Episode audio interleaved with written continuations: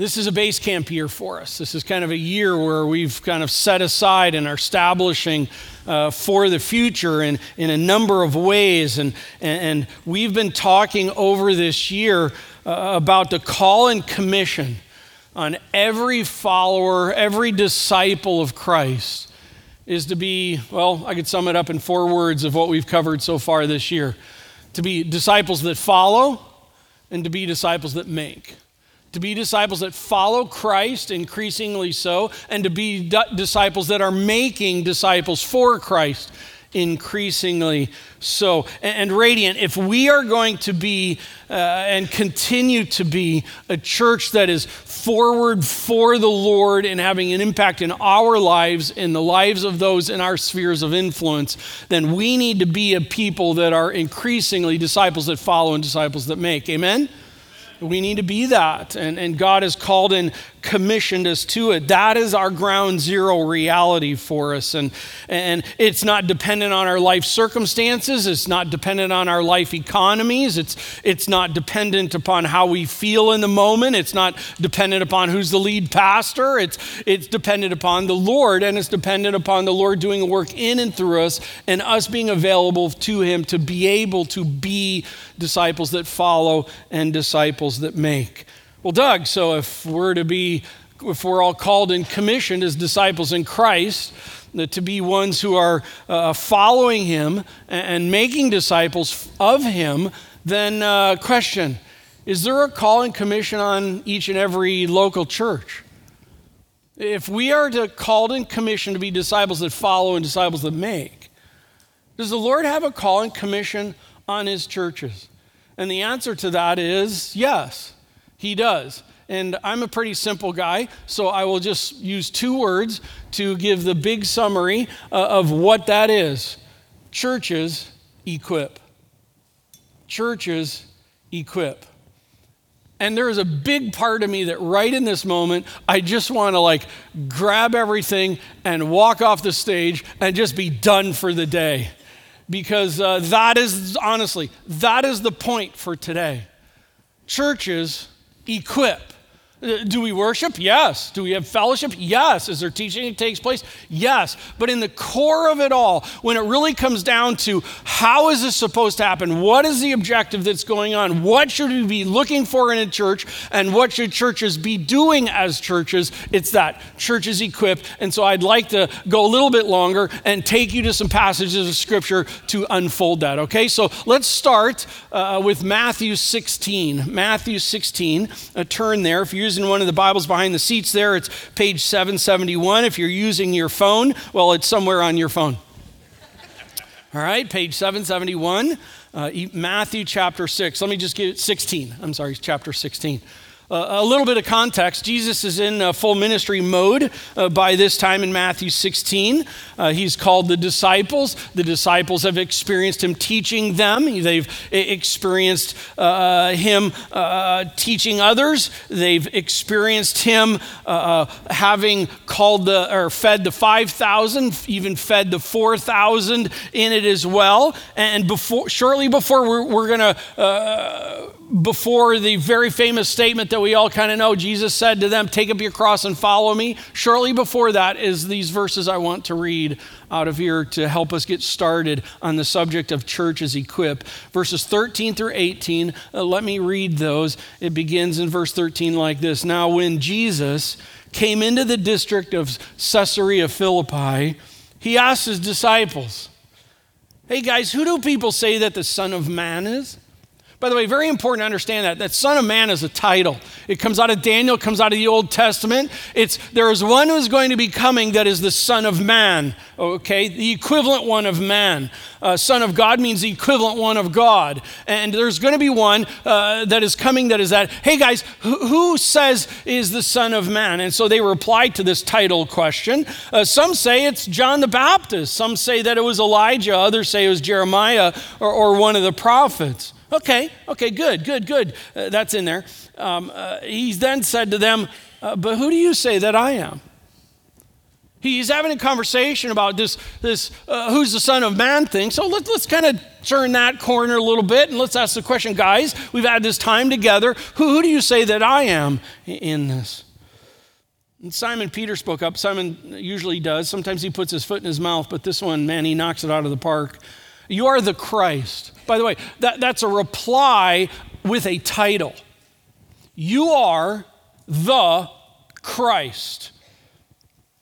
You are the Christ, the Son of, the equivalent one of the living God. And Jesus answered him, Oh my, blessed are you, Simon Barjona, for flesh and blood has not revealed this to you, but my Father who is in heaven. And I tell you, you are Peter, and on this rock, by the way, it's very cool, word movement there, and you are Petros, and on this Petra, I will build my church.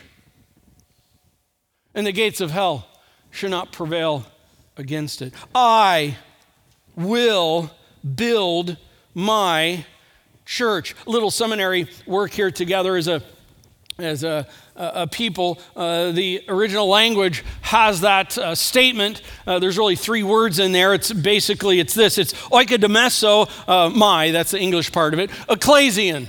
Oikodemeso. Oh, I'm making a deal out of this not because I've been to seminary. I'm making a deal out of this because it's actually important here in a few minutes. This word that is used here, it's a, it's a first person singular. That means it's I, and it's future. That means it's I will. It's future active indicative. That means that I will actively, and then the core of the whole word is build. I will build, I will construct. Uh, the word was used for uh, physicians in setting a bone uh, back in place. It's not so much about the setting the bone that's the issue, it's the idea of it, it's getting it into a working condition. It was broken, now it's back in working condition. I will do that with my ecclesia, my people, my church. By the way, Jesus is the I. Jesus is the one who will do the building. He is the constructing contractor. He is the one we're going to see here in Ephesians. He is the one that is head over it all. I is Jesus. It's not them, it's not Peter. Jesus is the one who is over it all. Oh, by the way, it's my church. Again, it's not their church, it's not Peter's church, it's Jesus' church. It's his ecclesia people. He owns it. Hey, friends, we're His. That's cool. We're His. Not someone else's, not mine, not yours. His. Revel in that, man. Hold that close. That's interesting because um, I, I, think you know I was 20 years in, in business, um, and then it's been almost 20 years now in, in, vocational ministry.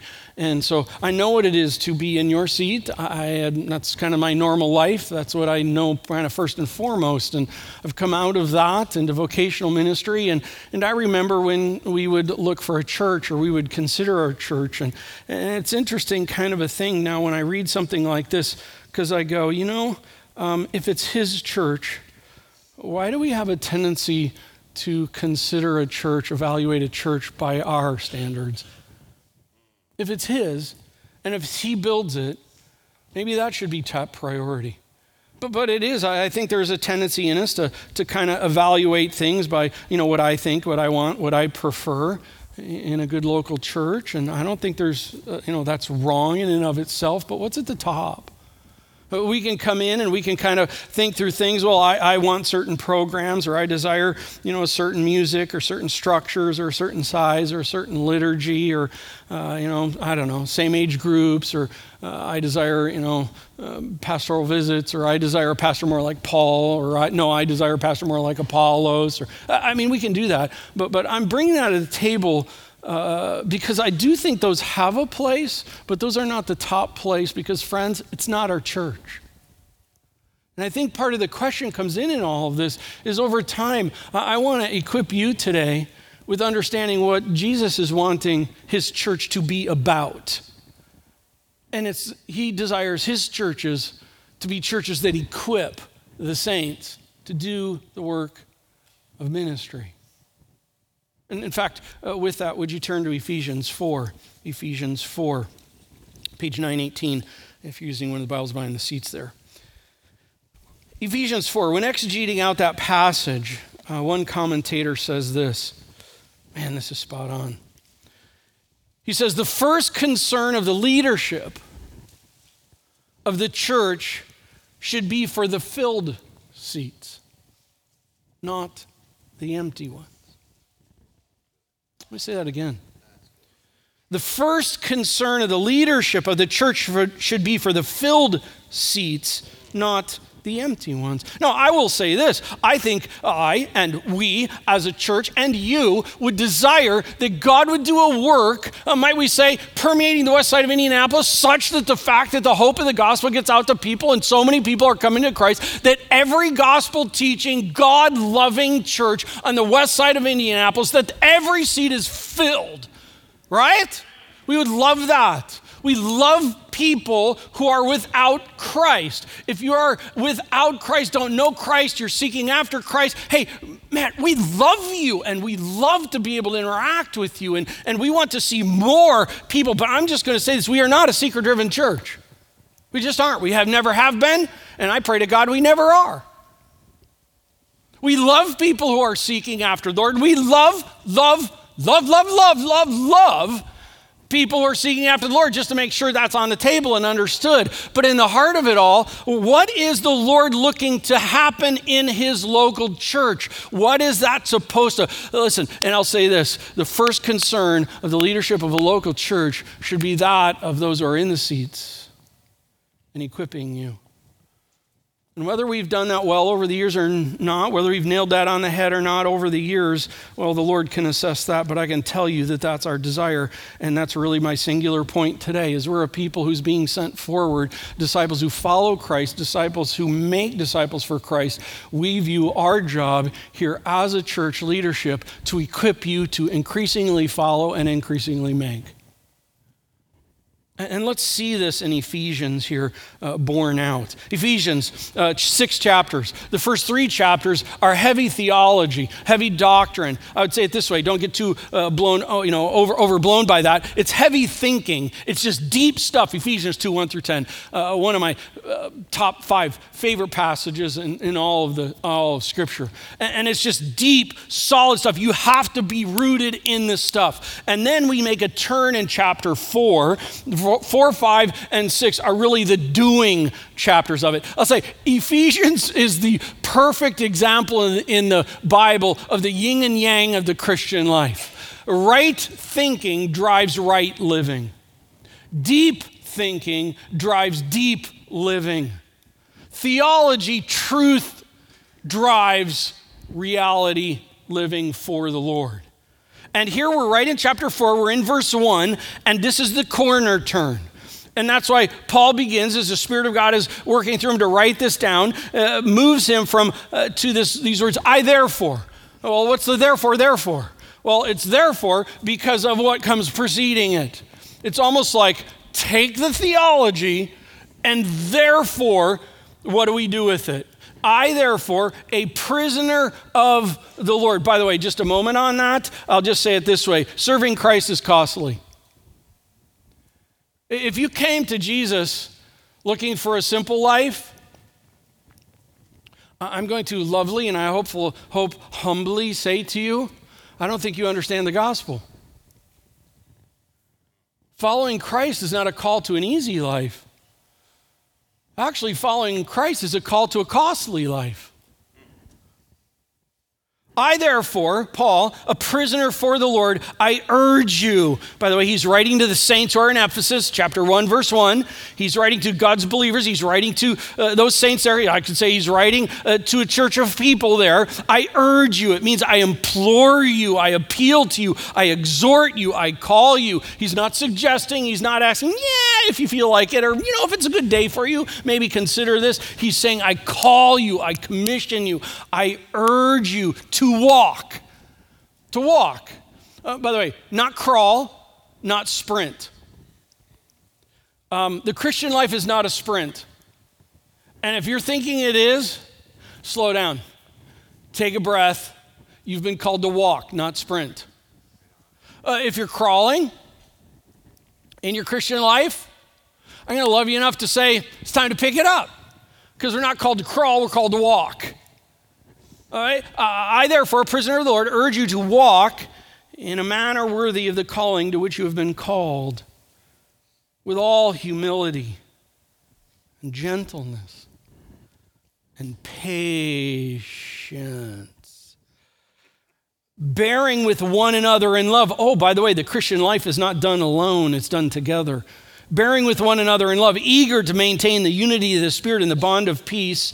Uh, there is one body and one Spirit, just as you are called to the one hope that belongs to your call. One Lord, one faith, one baptism, one God and Father of all, who is over all and through all and in all. By the way, verses 1 through 6 in the original language is one sentence. Paul writes like an attorney. Love you, attorneys. Grateful for you, attorneys. But he writes like an attorney. Why do attorneys write with long sentences? Because the thought here carries on down. We don't want to break it up into many thoughts. Uh, we want to uh, keep it in a flowing movement of, of unified movement of thought and content. And these first six verses are one moving thought. And the Lord doesn't let Paul leave the whole talk about you and I walking in a manner without including in that the reality that we do it together. And just even this room so full, it's just so an encouragement. Friends, we're in this together. We're in this together. I need you, we need each other. This is not a going it solo job. This is a life with God's people for God. And then, seven, but grace was given to each one of us according to the measure of Christ's gift. It's interesting, after this first, what was the first six verses, one sentence of what we're called to be, we're called to walk and walk in a certain manner. How cool is it that the Lord follows that right up with the thing of, by the way, I have given you the ability to do that. You see that? It's like, uh, but grace was given to each one of us according to the measure of Christ's grace. Oh, by the way, down in verse 8, and he gave gifts to men. Oh, by the way, down in verse 11, and he gave. The key movement here coming off of the first sentences is this is the call. Now, understand this. You have been given things. You have been graced to do this walk. You have been gifted to do this walk. That's encouraging, friends. That's super encouraging because the one who is over all this, we haven't been given something by someone who's like not over it all. We've been given this by the Lord Himself, and that's a grand encouragement and a hope for us. Our walk is something that the Lord Jesus Himself has equipped you and I to be able to do. And then we come to verse 11. And He gave and he gave the apostles, the prophets, the evangelists, uh, the shepherds, and teachers. Uh, flow the, of the, the grammar in there, there's uh, four offices, four roles. There's apostles, there's prophets, there's evangelists, there's shepherd teachers. It's clear in, in the original in, how that, that moves there. You know, a lot of conversation right at this point gets to kind of uh, weeding, getting into those weeds of those, of those four roles, those four offices, and conversations about it. But that's not my intent today with this. We're not exegeting tightly through all of Ephesians here. So I'll just say this. And he gave leadership. That's what those are. And the Lord gave leadership for his people. Okay, Matthew 16. I, the Lord, Jesus, will build my church. I will furnish it for effectiveness. We come to Ephesians 4, and I have called God's people to walk in a manner fitting your salvation. Oh, and in all of that, I have given God's people the grace and the gifts to be able to do that. You are equipped. Oh, by the way, I also want for you to know that in the movement of my church and in my building and structuring of my church, I have given leadership for my people. With me? And so the Lord here in verse 11 is saying, and he gave ecclesia leadership to his ecclesia people. Well, what are they supposed to do? Verse 12 to equip. Uh, to equip. Uh, the ecclesia leadership, that's what they're supposed to do. That's the thing that is front and center. That's the what if you put it all together, uh, what are what are we doing? I mean, we work one day a week. What what are we doing as leadership? If you put it in one word, it should be equip. That should be our thinking, and that should be your understanding. That's our job. We equip. Well, e- equip for what? Well, we equip, uh, or who? We equip the saints. We equip you. Jesus has called his people to walk in a manner He's graced them and gifted them to be able to walk in that manner. Uh, he has given ecclesia leadership to for the saints to help them in their walking in that manner and also in that equipping them for that equipping them here for the work of ministry. It's interesting the work ergon uh, of ministry uh, it's, a, it's a word you're, you're going to kind of be able uh, diakonia deacon. It's serving to, it's not a verb here, it's a noun. They are to be prepared, they are to be equipped, they are to be built up, they are to be strengthened up. Here's how I build them up, strengthen them up to walk and to, uh, uh and to, to, to make uh, for my glory. I have leadership that I have, am putting in place to equip them to be able to do what I've called and equipped them to be able to do. It is called the work of serving. I think New International Version has it as I have English Standard Version It's the work of ministry. It's, it's here, here's the thing we equip you to do the ministry. I like that. Uh, and that's what it is. And yet, how often today, in, in the mindset, seriously, of God's people, and I think even back in my day, I fell into it, it's kind of like, well, th- well that's what you guys do. You do the ministry, and we get the benefit. No, no, no. We equip you to do ministry. That's our highest job.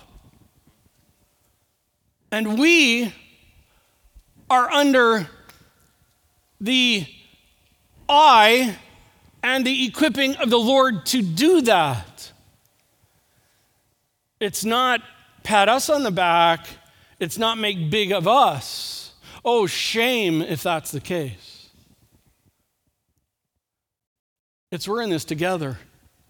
And in the working of that together, it's uh, we are here to equip the saints to do uh, the work of ministry. What for? For the building up of the body of Christ. That's universal, and I think in all reality, it also contains both local.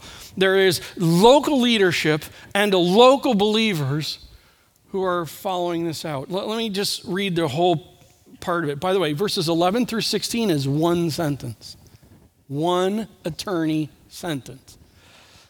Let me just read the whole and and he gave the apostles, the prophets, the evangelists, the shepherds, and teachers. He gave leadership to equip the saints for the work of ministry, for building up the body of Christ until we all attain to the unity of the faith, the knowledge of the Son of God, to mature manhood, to mature womanhood, to the measure of the stature of the fullness of Christ, so that we may no longer be children, tossed to and fro by the waves and carried about by every wind of doctrine, by human cunning, by craftiness and deceitful schemes. There's no period there, it continues on in the original. Rather, speaking the truth in love, we are to grow up in every way to Him who is the head. Oh, He's the head. Let's add that in. Not only is He over it all, He's the head. That's the head.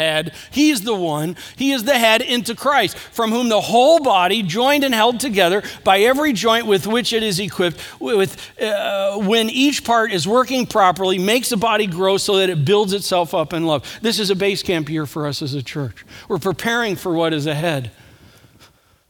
We've spent five months talking about essentially disciples follow growing forward. We've spent recent months talking about disciples make, being sent forward. And the reason we're bringing this in is, is because it's just, I think it's critically important that we understand in all of this that, by the way, uh, our job is to equip you to do the work of ministry for the building up of the whole body. You are important in God's plan. You are. And God has, in His kindness and in His love, even equipped and given others and called others to help you. To help you be increasingly a follower of Christ and a disciple maker for Christ.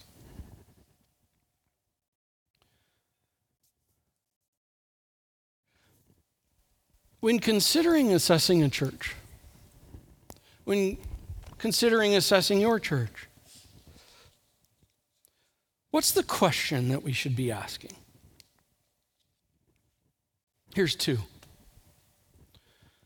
Is it, will this church give me what I want? Or is it, will this church take me to where I need to be?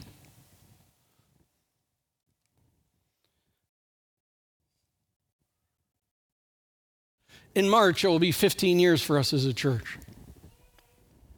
15 years. Wow. I can say that looking back, that by God's grace, the passion and the prayer for this local church 15 years ago was that we would be in Ephesians 4:12 equipping the saints to do the work of ministry for the building up of the body of Christ kind of a church. Whether we've hit that or done that well or not, we'll leave that in the hands of the Lord. But I just I, I, want to say, not a pat on our back, but I just want for you to know that has been the central item on our hearts. Equipping those in the seats knowing that those in the seats, when they are equipped and they mature as men and women and boys and girls for the Lord, not only will they grow deeper in the Lord, but mature men and women, mature boys and girls, as they mature in the Lord, naturally begin having impact out. And it's not about filling seats in a church, it's about reaching people for the Lord out of that as well. Mature people have a passion for the lost. Immature people don't. Immature people are caught up in themselves and how they need more and more and more and more and more. But maturity begins showing itself when, yeah, I see certainly see what I need to be growing in in an increasing manner, but also I see that it's not just about me, it's about other people.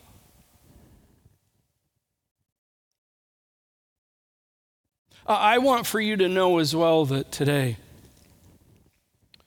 your elders and your pastors, their heart, their eye, their prayer, their passion is that by God's grace, this church would be an equipping church of the saints. I just want you to know that. That is on the forefront of their mind. And that is on the forefront of their mind because that is the biblical reality. Churches are not a gathering place to just have a good time. I love good times. But churches are a place where the Lord wants us to equip the saints to do the work of ministry for the building up of the body of Christ. That you would become increasingly a man of God and a woman of God to be used increasingly by our God over which he is the head. There are a few plants uh, located behind the hikers on the side screens. They've been there throughout the series. I don't know if you've noticed them or not. Um, I asked for them to be placed there when we began this Sent Forward series months ago. And I asked for them to be placed there as a kind of a representative thought, a representative prayer. And, and that representative is prayer is, is uh, as we head forward for the Lord together, might behind each of us there be two, three people over the coming years who, by God's grace, we might have been a part of seeing them come to know Christ and then disciple them in Christ. Fruit of our walk for the Lord.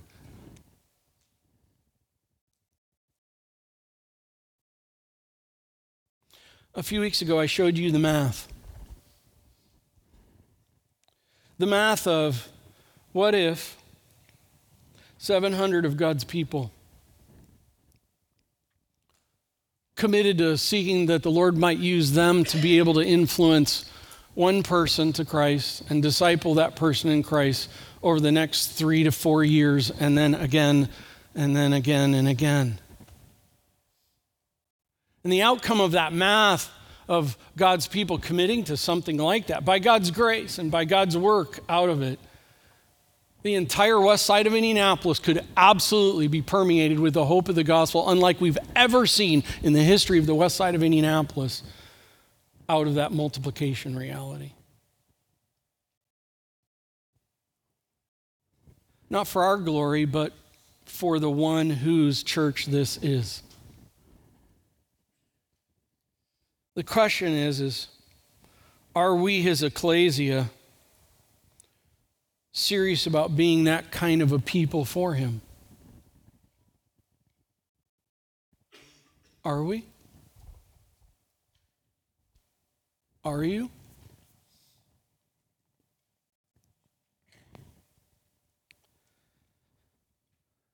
This sermon series could end here, um, but it's not. I actually kind of wanted to bring an exclamation point to the end of, of the series. So um, here's what I want to let you know what's coming. Um, have you noticed that the world we live in is increasingly a secular world?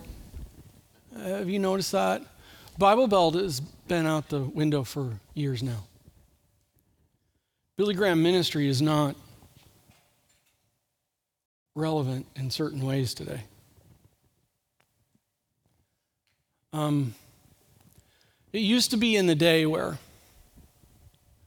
you could almost assume that most of the people that you would engage with had a belief that there was a God, that the Bible was trustworthy,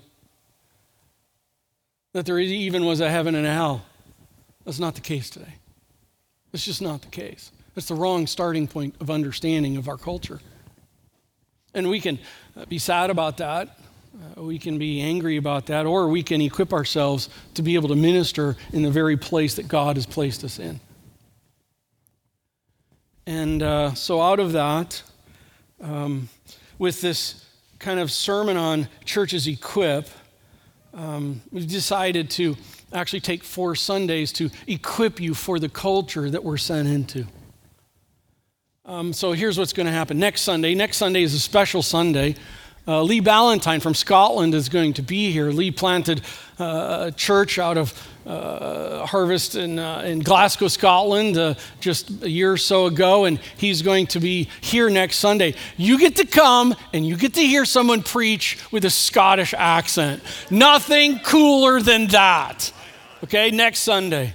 Then after that, we're going to take four Sunday, four, four apologetics kind of Sundays. Uh, it, I'm going to uh, uh, address the question of can we trust the Bible? I want to equip you on some of that. Then Pastor Chris is going to be talking about the apologetics issue of uh, do all ways lead to God? So common thought today. Then I'm going to come back. i am going to talk about can there be joy in the junk and hope in the hurt? Kind of the whole idea of bad things happening. And then uh, Pastor Eric is going to be talking on it, are heaven and hell real? Uh, for equipping you apologetics kind of Sundays. Pastor Nate's on here because he's like in the Caribbean doing something during that time. Uh, literally, no, he's going to be down with uh, uh, St. Vincent in the Caribbean. Uh, after those uh, will be Thanksgiving Sunday, and then we'll start our Christmas series, The Light Entered. Um, churches equip. Churches equip. I, I hope you picked up the uh, communion cup today as you were coming in. I don't want to do a, a massive diversion thought move. I actually want to carry what we've been talking about, and I want to make reference to John 13. If you want to turn there, you're welcome to. But I want to turn to John 13. It's the Lord's Supper.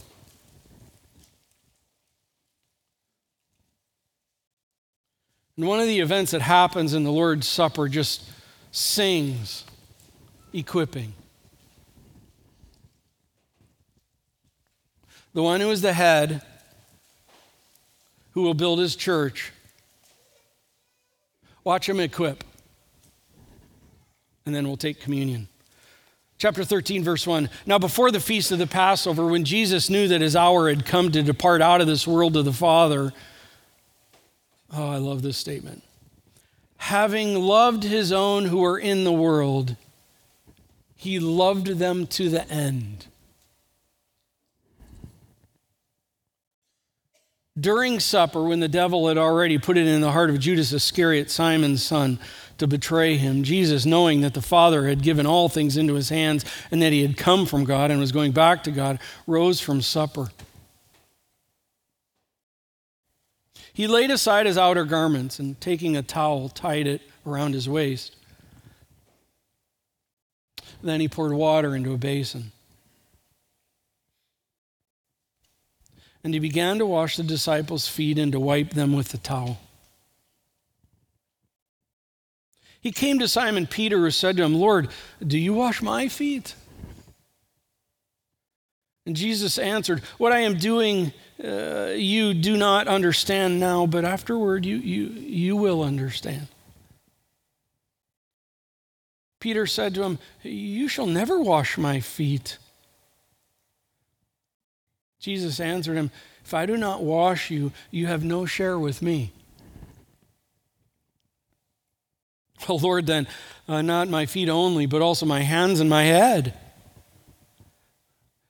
Jesus said to him, The one who is bathed does not need to wash except for his feet, but is completely clean. And you are clean, but not every one of you for he knew who was to betray him. And that was why he said, Not all of you are clean. Imagine the drama in the, his head with all that. Verse 12 And when he washed their feet and put on outer garments and resumed his place, he said to them, Do you understand what I have done to you?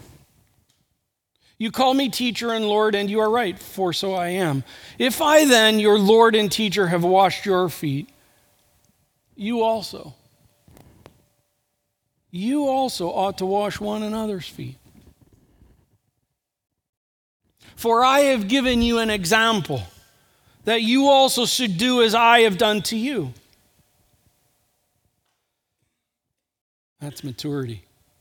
Truly, truly, I say to you, a servant is not greater than his master, nor is a messenger greater than the one who sent him. If you know these things, blessed are you if you do them. What was Jesus just doing? What was Jesus just doing there? The one who had already said that he will build his church, that he is the head, that he is the one who will set it in place, that he will furnish it for activity, that he is the one who will be the active one in it. And out of that, we learned that he even put leaders in place, leaders who are there to equip the saints to do the work of the ministry, and the churches are to equip. What's he doing here? Answer He's equipping them. I mean, the, when the drama is thick in the air, he's got a guy who's been following him for three years who turns out has just been a fake in it all on what, with what's going on. He is about to go to be crucified on the cross, beaten to the point of on the edge of life and death, hung on a cross, nailed like a piece of living meat to a cross, unrecognizable, so beaten out on it, going to die for the sin of the world in that moment. And the evening before all of that begins taking place, what's he doing? He's equipping his people.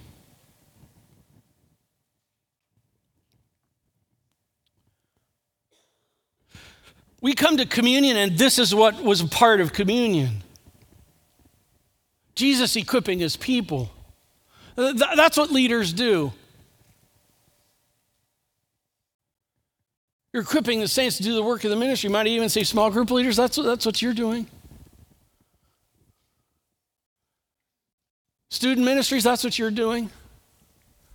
Children's ministry, that's what's going on right now. And that's what's happening here right now. Churches equip. And when we come to a time of communion, we remember that's what the Lord did. He is the head. He is the one who died for it. He is the one who owns it. He is the one who gives grace and giftedness for it. He is the one who's called leaders to equip for it. And He is the one who has called you and I, as followers of Christ, to walk in a manner fitting of what He has done. I thank God for the work of Christ.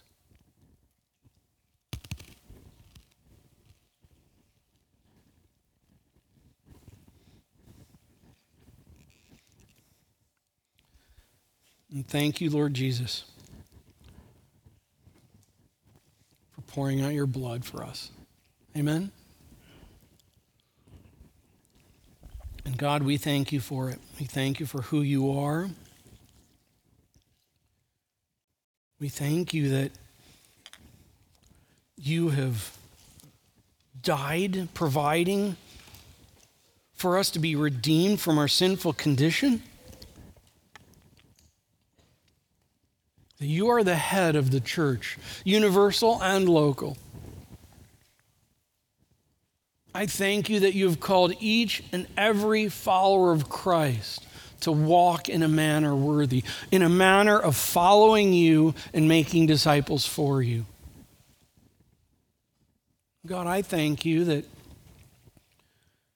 you've called in commissioned leaders to be a part of equipping your people to be and do that.